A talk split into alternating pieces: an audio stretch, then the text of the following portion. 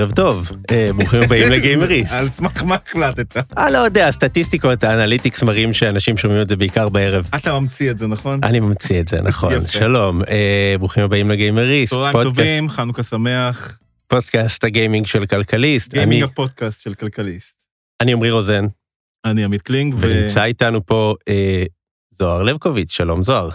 היי, נעים מאוד. נעים מאוד, תודה שהצטרפת אלינו. אני נזכרתי בזוהר כשהתחלנו לעבוד על המדור החדש שלנו, לפני משהו כמו 12 שנה, הייתי כתב צעיר, אמ, עבדתי על כתבה על סטארט-אפים ישראלים מבטיחים, והגעתי למשרדים שלכם, אה, של חברת המובי בהרצליה פיתוח. אה, המובי עשתה הרבה דברים, מה שנשאר איתי אה, הכי חזק בתור גיימר זה שניסיתם לעשות סטרימינג למשחקים. עכשיו אנחנו מדברים על התקופה שעוד לפני האייפון. אה, מדברים על 2008? מדברים על 2007 יצא האייפון, נכון? כן. כן. זאת אומרת, זה תחילת 2007, פחות או יותר. אה, מנסים לעשות משהו מאוד מאוד שאפתני, שמי שלא מכיר, לפני בערך שנה, גוגל הוציאה שירות שנקרא Stadia, שלראשונה בעצם הגשים את אה, חלום הסטרימינג למשחקים, אתה לא צריך מחשב חזק, אתה לא צריך קונסולה, אתה לא צריך שום דבר חוץ ממסך, וגם אותו הגשים באופן אה, מאוד חלקי. נכון? ועדיין, כן. השירות קיים. אם יש לך, נגיד בארצות הברית, במקום עם אינטרנט חזק, כל מה שאתה צריך זה מסך וחיבור אינטרנט מהיר, והשרתים של גוגל עם כל כוח העיבוד שלהם עושים בשבילך את העבודה ומשדרים לך את זה ישר למכשיר. אה, בסופו של דבר, אני חושב שאנחנו... אנחנו עוד נקדים וזה, אבל מה שבגדול היינו רוצים לשאול אותך זה מה... איך ניסית לעשות את זה ב-2007? אה, איך, ו- איך ולמה? איך ולמה? כי בכל זאת, אה, בוא, בוא תספר לנו קצת על המובי, מה המובי, מה הליבה שלה, שהוא לא גיימינג. כן, אז אתם שואלים איך ולמה, אז בואו נתחיל עם האיך, לא טוב. כי זה לא ממש עבד. והלמה זה הסיפור של אמובי. אמובי בעצם, אה, אתם לוקחים אותי באמת המון שנים אחורה, מאז היו לי כבר עוד כמה חברות והכל. אה, ניסינו לעשות פרסום במובייל, היינו בעצם החלוצים של עולם הפרסום במובייל, ואחד המקומות שניסינו להכניס פרסומות זה היה משחקים. ואנחנו מדברים לפני עולם הסמארטפונים, לפני האפליקציות השונות. לפני ה App Store של אפל בעצם. לפני הכל שעוד היה את ה walled garden של האופרטורים הסלולריים, של המפעילים הסלולריים שלא אפשרו לעשות יותר מדי. ובעצם הדרך היחידה להכניס פרסומות לתוך משחק שזה לא באנר לפני המשחק או באנר בסוף המשחק, היה אם נעשה לו סטרימינג. המטרה שלנו לא הייתה לשפר את חוויית המשחק, המטרה שלנו לא הייתה שתצטרך מחשב פחות חזק, אלא פשוט לפרק את המשחק לגורמים על מנת לשלב פרסומות בתוכו. אתה יכול להסביר רגע למה בעצם רק באופן הזה ניתן היה להציג פרסומות אז? זה, אלה היו אפליקציות סגורות, לא היה לך אפשרות לשתול API לתוך האפליקציות. יצרני האפליקציות זה היו חברות כמו נוקיה וכאלה שלא היה לך יותר מדי אפשרות תקשורת איתם. והדרך היחידה, אנחנו עבדנו עבור המפעילים הסלולריים, לשלב פרסומות כשאין לך שיתוף פעולה של היצרן, זה היה לפ- לפרק את המשחק לגורמיו ולשלב פרסומות בפנים, תוך כדי סטרימינג. שזה מה שניסינו לעשות, אז למה? זה פרסום. לעשות כסף מפרסומות בתוך משחקים. אגב, תזכרו שבאותה תקופה הייתה אנומליה מטורפת בשוק, שנצא רגע מעולם המשחקים, אלא למשל לעולם המוזיקה, אז להוריד אה, שיר אה, ב iTunes היה עולה לכם 99 סנט, להוריד רינגטון של אה, שלוש שניות מהשיר, מוודאפון היה עולה 6-7 דולר. ואותו דבר על משחקים, ופשוט ניסינו להוזיל עלויות באמצעות פרסום, לשבור טיפה את הגן הנעול של המפעילים הסלולריים, וזאת הייתה הדרך שדרכה ניסינו, זאת אומרת, רציתם לממן חלק מהעלויות של המשחקים באמצעות פרסומות, בהחלט. ו... ו... זאת אומרת, לנוקיה לצורך העניין, ששלטה אז בשוק, לא היה עניין לעשות את הדבר הזה? הם נהנו מאיזושהי בלעדיות של הדרך היחידה להשיג תוכן זה מאצלנו ב-7 דולר? לנוקיה לא היה יותר מדי עניין, באיזשהו שלב התחיל אצלם קצת עניין, אבל לא היה להם את היכולות. אה, זה הייתה, המשחקים עבורם זה היה פעילות כל כך כל כך משנית בתוך החברה המפלצתית הענקית הזאת, שלמצוא שם את המהנדס לדבר איתו זה היה קרוב לבלתי אפשרי, ומצאנו את עצמנו במקום שאם אנחנו רוצים לממן משחקים באמצעות פרסום, ולא רק לשים באנר בהתחלה ובסוף שזה לא מספיק אפקטיבי, צריך לפרק את המשחק. לשם כך עשינו את הסטרימינג. אה, אגב, זה לא תפס יותר מדי, זה עבד לתקופה מסוימת, זה עבד בכמה מדינות של וודאפון, הצלחנו עם זה, אבל את עיקר כספה של אמובי, את האקזיט שלנו, לא עשינו בסוף על משחקים. זאת אומרת, אבל היה, היה רגע שהצלחתם לעשות סטרימינג. אז איך עושים את זה ב-2007? עושים את זה ב-2007 כמו שעושים את זה היום, אה, אבל בואו נזכור שמדברים על משחקים, אה, לא יודע אם אתם זוכרים, אתם ילדים יחסית, סנייק וכאלה. אה, זוכרים סנייק? זה יותר קל לפרק סנייק מאשר לפרק את המשחקים שרצים היום, זה לא פורטנייט, עם כל הכבוד לו. כן. זה היה משחקים קלים מאוד, שזה לא באמת עשינו סטרימינג, פשוט עצרנו בין רמות במקומות כאלה, עשינו לרגע עצירה של המשחק ושילבנו פרסומת. כלומר, הרעיון לא היה לעשות סטרימינג למשחק PC החדש שיצא באותו יום, אלא למשחק מובייל פשוט מאוד, של, ששוקל כולו כמה מגה בייט. תראה, אנחנו מדברים גם על טלפונים שלא היית יכול לשחק בהם את המשחקים הכבדים, זה... אה, לא היה יותר מדי גרפיקה, לא היה מעבדים, אנחנו שוב, לפני תקופת הסמארטפונים. אה, לא יודע אם אתם זוכרים את הנוקיות, את האריקסונים שהיו לכולנו בכיס. לא היית יכול באמת לשחק כזה משחקים אמיתיים. אוקיי, אז בעצם באותה תקופה נוקיה אה, עושה את רוב הכסף שלה מהמכשירים עצמם, ו- ואתם אה, מסתכלים קדימה על, על מצב שהדבר הזה הגיע אליו היום, או כבר לפני הרבה שנים, הכסף הגדול מגיע משירותים. נכון. לנו היה ברור שהמודל הזה של המפעילים הסלולריים של נוקיה הוא לא מודל שיכול להישאר לאורך זמן. אה, בעצם כשהקמנו את המובי שאלו אותנו למה, ואמרנו יש רק שני מקומות אה, שעדיין אין בהם פרסום, שזה טלפונים סלולריים והירח, והירח רחוק לנו מדי. אגב, אחר כך גם אה, הייתי מחובר לספייס אייל, אז גם לירח הגענו, הגענו קצת מהר מדי, אבל זה סיפור אחר. כן, אה, אבל נראה לי. שהשוק שם לפרסום הוא די קטן. כאילו, אה, אני לא יודע, מי שיצליח לשים אה, בילבורד מספיק גדול על הירח של קוקה קולה, אני בטוח שיש לזה שוק, אבל אם נראה את זה כל לילה. אבל זה רחוק עדיין. אולי עכשיו עם האסטרונאוט החדש הישראלי נוכל להגיע לשם. אולי זה מה שהוא זומם. יכול להיות. אני לא אגיד אומר, פרסומת למה. מי שם הרבה כסף על טיסה בעצמו לחלל, אם הוא אולי הוא מתכוון לקחת פרסומת. למה? נעצור את זה כאן. שלו. אני עוד צריך לתת לו רעיונות עכשיו. אז אה, זאת הייתה המטרה באמת לשלב את הפרסומות פנימה. אה, זה הצליח לתקופה מסוימת ולמזלנו באותה תקופה יצאו הסמארטפונים ובעצם בסמארטפונים הפכנו מהר מאוד לחברה המובילה של לפרסם בתוך משחקים. הבנתי. API שנתנו לכל יצרני המשחקים, עבדנו עם כולם תכלס, עם כל האפליקציות פחות או יותר. אה, ושם זה היה הרבה יותר קל לשלב פרסומות, הרבה יותר יעיל. גם הייתה קרה- מה גרפיקה. קרה איתכם שם בעצם? ברגע שיצאו הסמארטפונים בו... תראה, בתור התחלה לקח לנו קצת זמן להבין שיצאו הסמארטפונים. אוקיי. אה, למזלי אני לא מהמנכ"לים הגדולים שאחר כך מזכירים שהם אומרים שלאף אחד לא יהיה מחשב אה, בבית ואין צורך בזה ואף אחד לא צריך מודם של יותר מ-9.6 וכו'. לא מצטטים אותי אבל אנחנו לקח לנו זמן להבין שמגיעים הסמארטפונים. אה, כשאני הקמתי את החברה המודל שלנו היה אופרטורים סלולריים. אה, ובעצם ב-2007 הם התחילו למות. ואז אמרתי אני אלך עם ככה לענקים האחרים אחרי האופרטורים הסלולריים אז הלכתי לנוקיה מוטורולה ובלקברי אתם יודעים איפה הם היום. גם כן מתו לי כנראה אני איזה דוקטור רצח כלשהו. ולקח לנו זמן להבין שיצא הדבר הזה אבל כשהבנו הלכנו לשם בכל הכוח בכל המהירות הייתה לנו טכנולוגיה הרבה יותר חזקה מהאחרים. ומהר מאוד הפכנו לפחות או יותר השולטים של השוק הזה של לתת API לכל אפליקציה שיוצאת שבכמה דקות אה, מקמפלים את זה פנימה ואנחנו מתחילים להציג פרסומות. אה, עד היום המובי די שולטת בשוק הזה. אוקיי. אמ, וכמה היה שווה הפרסום במשחקים באותה תקופה? בתקופה של הסמארטפונים, אה, תראה, זה התחיל לאט, לוקח זמן לבנות שוק של מיליארד דולר. זה התחיל לאט יחסית, בהתחלה רוב הפרסומות היו למשחקים אחרים, אה, אחר כך הפרסומות היו לכל מיני בלו פילס וכדורי סוכר שעושים לך אתה יודע מה וכל מיני תופעות אחרות, תרופות לקרחת. הימים הטובים של. האינטרנט הלא מפוקח. כן, אה, אבל מהר מאוד איפשהו כבר ב-2009 התחילו להגיע טיר 1, קוקה קולה, פורד, החברות הגדולות נכנסו פנימה, אה, US Navy היו לקוח מאוד גדול שלנו וכו', וזה התחיל לעבוד, זה עבד מצוין. אה, ועל משחק טוב שיש מספיק engagement של הלקוח, לאו דווקא משחק, גם אפליקציות אחרות שעבדנו איתם, אפשר להגיע לדולרים מפרסום. אה, אגב, גם אה, אחת מהדרישות שלנו לכל הלקוחות שלנו הייתה שתציעו גרסה חינמית עם פרסומות, אבל גם תציעו גרסה בתשלום ללא פרסומות. כן. תנחש כמה הורידו את הגרסה בתשלום. אני מכיר אחד מהם אישית, כי אני חושב שאני היחיד שהוריד את זה לנסות.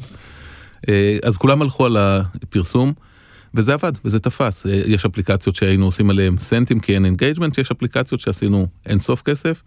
אה, יש גם אפליקציות שעשינו כסף שבאיזשהו שלב התחיל להרגיש פחות נוח, אה, למשל פנדורה, שהיו לקוח ענק שלנו. כן. ששמנו שם אין סוף פרסומות, לקח לנו זמן להבין שכשאדם שומע פנדורה הטלפון אצלו בכיס. אז הוא לא ממש engaged עם הפרסום שלנו. אה, אתה יודע, בכיס או על הכיסא לידך כשאתה נוהג באוטו ושומע מפנדורה. כן, זה בסופו של דבר הגיע לפרסומות אודיו. כן, אה, אתה יודע, יש בעולם הפרסום כל מיני שמות, אה, CPM, CPR וכו', אנחנו אז המצאנו את ה-CPG שזה קוספר גורנישט. זה היה הפרסום בפנדורה, שזרקנו אינסוף פרסומות והם הלכו לכיס של אנשים. רגע, אתה אמרת קודם שבהתחלה של סמארטפונים חלק גדול מהפרסומות היו למשחקים אחרים, ואמרת את זה כמו משהו כזה שהוא סוג של ביטל אותו, אבל בעצם היום אנחנו יודעים שבפרסומות של ההייפר קאז'ואל, זה חלק עצום מהפרסומות שהם מציגים. נכון. אז אתה חושב שזה מין, לא יודע איך לקרוא לזה, מין חבלי לידה של התחום הזה? או, כי, כי זה נשמע כאילו אתה אומר שזה משהו כזה שבא וחולף. זה לא בא וחולף, זה עדיין נשאר, אבל בסופו של דבר אתה מפרסם משחק אחר בתוך המשחק שלך, אם נשאר לך רמננט, אם נשאר לך אה, אינבנטורי פרסומי שלא הצלחת למכור אותו. תמיד אם יש לך קוקה קולה או לפרסם משחק אחר אתה תלך על קוקה קולה הם משלמים הרבה יותר והם גם לא מתחרים שלך הם גם לא מסיטים את הלקוח שלך מהמשחק שלך למשחק של מתחרה שלך. אה, אז כשאתה רואה את הפרסומות למשחקים אחרים זה אומר שלא הצליחו למכור שם פרסומת נקייה יותר טובה יותר. אז זה, זה באמת משהו נורא מעניין כי זה משהו שעמרי ואני בעצם מדברים עליו כבר אני חושב אה, כמה חודשים לפחות. כן, יש את השוק הזה של משחקי הייפר קאז'ואל, משחקים קטנטנים, קצרצרים, שבין כל שלב לשלב מציגים לך פרסומת. ומהחוויה שלי, שלך, ואני יודע גם, כאילו, מה, מתוך השוק הזה, מבפנים, ואנשים שעובדים שם, רוב הפרסומות הן למשחקים אחרים. כי הם לא הצליחו למכור משהו אחר. כי אם המשחק שלך הוא סתמי, ואין לך targeted audience, ואתה לא יכול למכור את זה למפרסמים האמיתיים, אתה מביא run of network, שזה פרסומות שמגיעות מהנטוורקים האחרים, שזה חסר משמעות. אם יש לך משחק טוב, אם יש לך אפליקציה טובה, אם אתה CNN, אתה לא תראה ב-CNN פרסומת לרשת תקשורת אחרת. כי הם יכולים להביא את המפרסמים הגדולים. אז אתה, אם אתה רואה פרסומת כזאת, זה אומר שלא הצליחו למכור את האינבנטורי הזה למישהו שמוכן לשלם. אבל בסקייל שהם עובדים בה, בהיקפים של uh, היום, אתה יודע, פעם משחקי הייפר, מה שהיה המקבילה של הייפר קאז'ואל בימי נוקיה, כנראה היו לך הרבה פחות משתמשים. היום יש לכל בן אדם בהודו טלפון. אה, זאת אומרת, בגדלים האלה הדבר הזה כבר מתחיל להיות רווחי, לא? רווחי איך? אתה יודע, אם אתה מפרסם משחקים אחרים והמשחקים האחרים מפרסמים משחקים אחרים, מאיפה מגיע הדולר בסוף? זה נטוורק שבונה את עצמו מתוך תפיסה שמתישהו הם ידעו לעשות מזה כסף. אבל אם המשחק הוא חינמי והפרסומות הם למשחקים אחרים שהם חינמים, לא נכנס דולר למערכת, לא מתחלק הדולר הזה בין השחקנים. אז זה בעצם מלחמה על מי יקבל את הדולר שכבר מתגלגל בתוך המערכת? אה, בוודאי, אבל אתה גם צריך לזכור שכשאתה רואה פרסומות במשחקים, אני משער שאתה לא משחק עם VPN, אני משער שאתה משחק מ-IP ישראלי. נכון. אתה לא מעניין את העולם. אה, אם תפתח עכשיו אה, VPN ותשחק כאילו אתה נמצא בסן פרנסיסקו, פתאום תגלה שאותו משחק, casual, שעד עכשיו קיבלת פרסומות למשחקים אחרים, פתאום תגלה שם שאתה מקבל פרסומות אמיתיות. לוולמארט, לדיסני, לקוקה קולה. זה תלוי בלוקיישן שלך בישראל פחות, יש מפרסמים בתוך המשחקים האלה, לכן אתה פחות תראה את זה. הבנתי, מעניין. אוקיי. Okay. כן, אגב, כמובן שבהודו אתה תראה רק פרסומות למשחקים אחרים, כי שוק הפרסום שם הוא עדיין חלש יותר. Uh, אתה יודע, במובי פרסמנו בהודו, פרסמנו בפקיסטן, אבל אתה יודע, מה, מי מפרסם בפקיסטן? בעיקר כאלה שבאותה תקופה חיפשו את בן לאדן, זה לא, אין שם שוק מספיק גדול עם פרסום. בבקשה תגיד לי שזאת הייתה פרסומת אמיתית במשחק, עדיף במשחק שבו תופסים את בן לאדן. כן. אז איך הגענו לבן לאדן? אה, לא יודע, תשאל את, תשאל את משרד הביטחון של ארה"ב איך הגענו לבן לאדן. אני רק זוכר את התמונה הזאת של אובמה וכולם בוורום. איך הגענו לבן לאדן? מישהו הדליף, לא יודע, מישהו שתנקר כן. עליו. כן, אבל בכל אופן, המודל עובד, המודל עובד טוב, אה, עושים אינסוף כסף היום מפרסום בתוך משחקים. יצרני משחקים חיים מזה, כי אנשים כבר לא מוכנים לשלם עבור המשחק ישירות. אה, גם טייטלים היום של משחקים מתחלפים כל כך מהר שאנשים נכון. הפסיקו לקנות את זה, והפרסום שם עובד, עובד נפלא. כן, רואים את זה באמת ב app stores, גם של גוגל, גם של ה-iOS. כמעט הכל משחקים חינמים. המשחקים כן. בתשלום הם, הם נישה של אה, כאילו הגיימר הקלאסי, לא, לא כן. לא הגיימר החדש של הסמארטפון, ש... שהוא בעצם היום, זה הסגמנט הדומיננטי בתוך כל הענף הזה. אוקיי, יפה. ו... ההצלחה שלכם בפרסום בסופו של דבר הובילה למכירה של המובי, נכון? ב-345 דולר. זה מה שפורסם, אבל אה, כן. היה בפנים גם פרסומות, זה היה קצת יותר. אמ, אה, רק להבהיר למאזינים שלנו, זה נמכר ב-345 מיליון דולר, אה, ניסיתי להוציא מזוהר תגובה, אבל זה לא הלך. איזה תגובה אתה רוצה? איזושהי. אני, אתה יודע, אני לא בררן. תביא תגובה. שמע, אגב, באותה תקופה ישבתי על איזה פאנל ושוק הפרסום עוד מאוד ג'עג'ע, עוד לא ידעו בדיוק לאן זה הולך, ושאלו אותי על הפאנל, איפה, לאן הולך הכסף של הפרסום? אז אמרתי, לא יודע, אני לפחות יודע אבל על כמה מאות מיליונים שהלכו אלינו. את השאר אני עוד לא יודע. יפה. ו... אוקיי, מכרת את אמובי והמשכת הלאה. היום, תספר קצת אה, על החברה נקראת L1ght, נכון? נכון, אז היום אני ממנכ"ל, אה, הקמתי ביחד עם שותף בשם רון פורת, הקמנו חברה שנקראת L1ght, שהחברה הזאת נלחמת ב toxicity ברעילות שיש ברשתות חברתיות ובמשחקים. אה, כשהתחלנו זה היה בעיקר הגנה על ילדים, שיימינג, bullying, פדופיליה, כל הדברים האיכסים האלה. אה, תוך כדי גילינו שיש עוד תופעות שצריך להילחם בהן, שזה דיבורי שנאה, פייק ניוז. אתם זוכרים את טראמפ, ש... בטח. מי? היה אחד כזה לפני ביידן, אם אתם זוכרים. בכל אופן, אז התחלנו להילחם בתופעות נוספות, אבל אחד המקומות הכי מסוכנים היום לילדים זה משחקים. כן. ולוקח זמן להבין, כל פעם אומרים לך רשת חברתית, כולם אומרים פייסבוק, אבל מי הרשת השנייה בגודלה בעולם החברתית? אה, פורטנייט. אה, אוקיי. מבחינת משתמשים? פורטנייט. וזה רשת חברתית לכל דבר ועניין, וילדים נמצאים שם שעות וחולקים ביניהם מידע. ובמקומות האלה יש אינסוף פדופיליה. יש הרבה מאוד אה, ילדים שעושים שיימינג, bullying ודברים כאלה אחד לשני. אה, מדי פעם יוצאים משחקים עוד יותר זדוניים, עכשיו יצא Among אה, Us, לדוגמה כן. שתופס Mhm. תאוצה, שזה פלטפורמה שנועדה לתת אה, מקום לעשות שיימינג לילד אחד. ותראו מה קורה שם שמחליטים לזרוק מישהו מהמשחק וכו'. כל התופעות האלה על סטרואידים, אבל גם בפורטנייט, גם במיינקראפט, שהוא המשחק הכי תמים בעולם, יש את כל התופעות האלה, גם ילדים שמשפילים אחד את השני, גם פדופילים שנכנסים למשחק ומציעים לילד, אני אתן לך נשק אם תצטלם בעירום או משהו כזה, והם מצלמים. היה מחקר של ה-FBI שמדבר על 99% מהילדים ישלחו תמונת עירום בתמונה, בתמורה לנשק אה, לעבור רמה וכו'. 99 אחוז? זה המח- המספרים של ה-FBI, אבל כן. זה, זה אחוזים ניכרים, אבל יש שם כן. תופעות, יש שם אנשים רעים, והמטרה שלנו זה לשבת בתוך הצ'אטים של המשחקים האלה מטעם המשחק. אני לא עובד בשביל ההורים של הילד או בשביל הילד, אני עובד בשביל מיינקראפט לדוגמה, וה traffic זורם דרכנו ואנחנו מסננים ואומרים שימו לב, יוזר A הוא פדופיל כנראה, כן. יוזר B כרגע פוגע ביוזר C, ויוזר D יושב בצד וחוקר איך להרוג את עצמו. אז אה, תטפלו בזה. כיום אתם עובדים עם מיינקראפט? אנחנו לא מדברים על הלקוחות שלנו, אבל אנחנו אוקיי. עובדים עם אה, הרבה מהגדולים, אנחנו עובדים עם הרבה מאוד משטרות בעולם, בעיקר בארצות הברית, אה, גם state police, גם עם הפדרלים.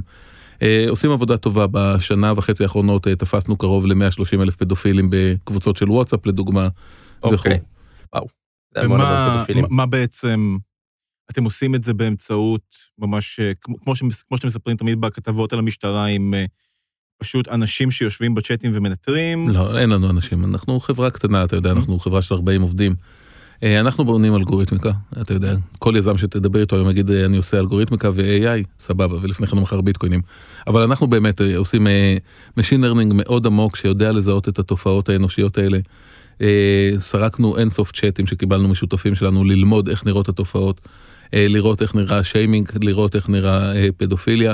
אתה יודע, הרבה פעמים פדופיל כשהוא מתחיל לדבר עם ילד במשחק, גם אם אנחנו כבני אדם נקרא את זה, זה נראה לגמרי טבעי.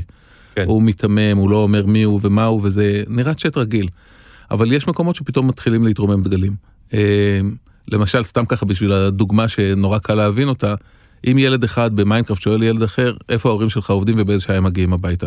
שני ילדים בני תשע לא ישאלו אחד את השני שאלה כזאת. כן. סתם דוגמה, אבל יש אינסוף אה, מילים שפתאום מקפיצות אותנו, או משפטים שמקפיצים אותנו, או אנומליות בהתנהגות שמקפיץ את המערכת.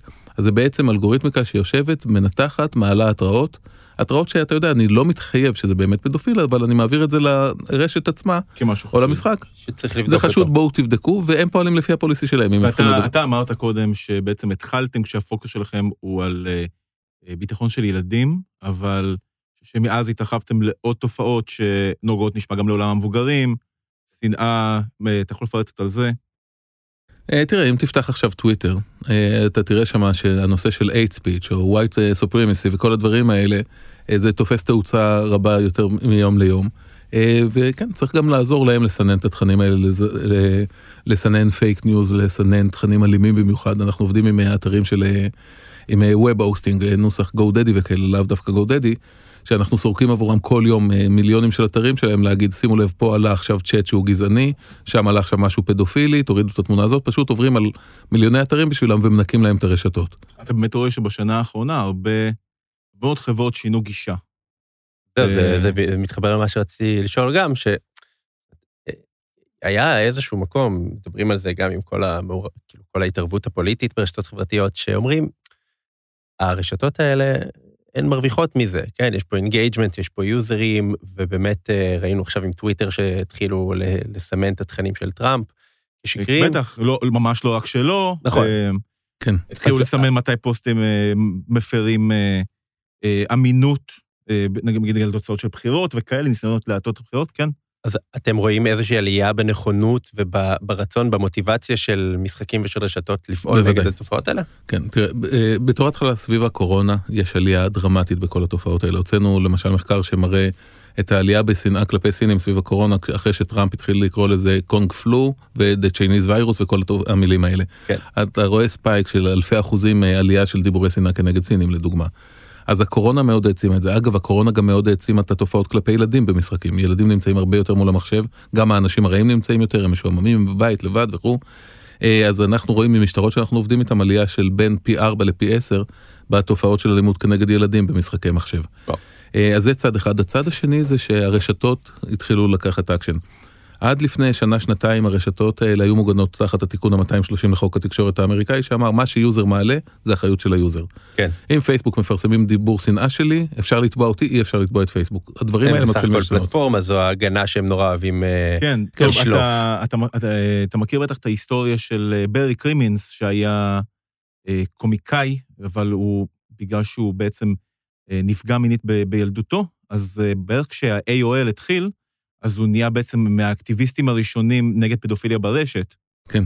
יש עליו, יש עליו דוקו מדהים, שנקרא Call Me Lucky, שביים אותו אה, בובקט גולדטווייס, אה, שהוא במאי קומי נפלא, פתאום עשה דוקו פשוט מדהים, אני ממש ממליץ על Call Me Lucky, סרט באמת נפלא. והוא באמת, עד אז אפילו היה חוק ש-AOL, אם יש פעילות פדופילית בצ'אט שלהם, לא היו מחויבים אפילו לחסום את הבן אדם, כי מבחינתם הפעילות הייתה זה שייך לבן אדם, כן, זה שייך וזה- לבן אין אדם, להם לא בכלל לנו, זכות לגעת כמו בזה. ש... לא יודע, כמו חברת טלפון לצורך העניין. אבל כן. אגב, אתם ציינתם שהם לא נגעו בזה כי זה, הם מרוויחים מזה. הם לא מרוויחים מזה. אה, הם מרוויחים מציוץ של טראמפ, הם לא מרוויחים מפדופיליה, זה דברים נישתיים, אין, אין להם מזה כסף, הם פשוט לא ידעו איך להתמודד עם זה טכנולוגית, והם לא ידעו אם נכון להם להתמודד עם זה משפטית. כל עוד הם לא בודקים ורואים שיש בעיה, הם לא חייבים להתמודד, ככה כן. הם חשבו. לאחרונה זה התחיל להשתנות, עכשיו יש עליהם liability, באירופה למשל, בגרמניה עבר חוק, שעל כל תמונת עירום שנמצאת ב network שלך, אה, אה, תמונה פדופילית של עירום, אתה תשלם מיליון יורו קנס. אם תחשב כמה תמונות יש לחברים שדיברנו עליהם קודם, זה יותר משווי החברות שלהם. כן, התמריץ הוא חד משמעי ועצום. בדיוק, אז אה, זה לא שהם הרוויחו מזה כסף, ממש לא, וזה לא שהם אנשים רעים, זה לא שהם ניסו לעודד את התופעה, חלילה, לא. הם פשוט ניסו להתעלם מזה מתוך תקווה שאו שזה יעבור או שזה יימחק, והשוק יותר לא סולח להם. עכשיו השוק דורש מהם, תתחילו להתנקות. כן, האמת שההתייחסות שלנו הייתה דווקא שהרווח שלהם הוא יותר משיח שנאה ושיח גזעני, לא מפדופיליה כמובן, שזה... גם שיח שנאה וגזענות כן. זה בעבר הגדיל להם את ה network, היום זה לא עושה להם כסף. אה, תשימו לב, אה, פוסטים שיותר מקודמים היום בפייסבוק וברשתות האלה זה פוסטים של אחדות, אהבה, הם תופסים הרבה יותר אה, תאוצה. אפשר גם לפרסם יותר עליהם, מאוד קשה למצוא היום מפרסמים שיסכימו לפרסם ליד פוסט שנאה. כן. אתה יודע, בסופו של דבר הרשתות האלה חיות מפרסום.